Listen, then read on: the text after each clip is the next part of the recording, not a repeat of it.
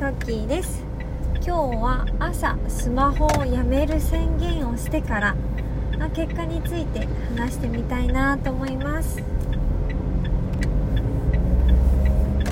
実はね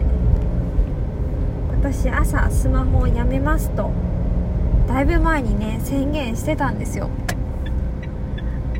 朝起きてすぐ私低血圧で全然動けないタイプなんですけどもまあねすぐ動けないことを言い訳に。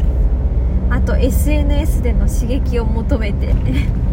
求めてしまって朝スマホをね10分ちょっと見ることが多かったんですよね。朝すぐねやることとかやればよかったんですけど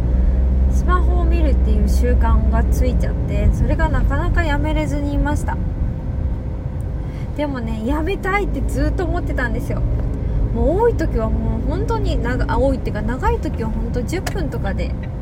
全然済まずに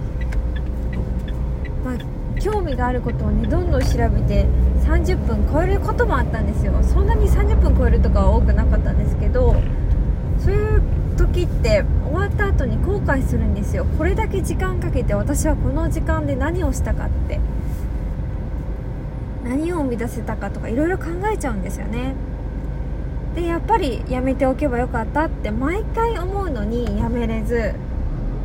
なんでやめれないんだろうと思って。どうしたらやめれるんだろうと思って。とりあえず宣言してみようと思ってね。ポッドキャストの方で宣言させていただいたんです。そしたら実はねどれくらい続いてるんだろう。今もねスマホやめることができていて。継続できているんですよね。とっても嬉しいです。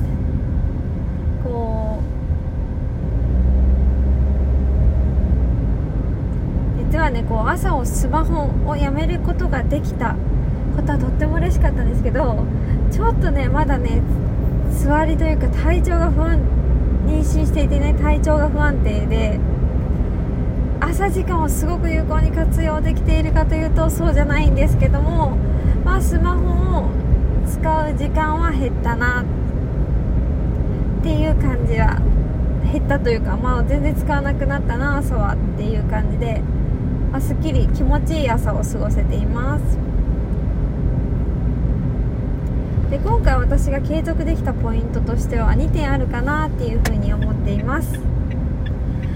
まずね1点目はこれは私はあんまりできていないんですけどもちょっと低血圧っていうのと 貧血気味でもうすぐに体が動かせないんですよね。動かすとちょっと倒れちゃうんですよね。なので私はそんなにできないんですけどもこう起きてこうぼーっとする時間が結構長いとなかなか行動に移せないかなと思うのでできるだけ朝起きてすぐ行動に移すといいかなっていうふうに考えています。2点目はやっぱり宣言することですね。私は今回ポッドキャストで宣言っていう形を取らせていただいたんですけども家族に宣言するでもいいと思いますし冷蔵庫に張り紙なんて貼っちゃうっていうのもいいと思います。あとはね SNS にね私のようにね宣言しちゃうのもねありかなっていうふうに思っています。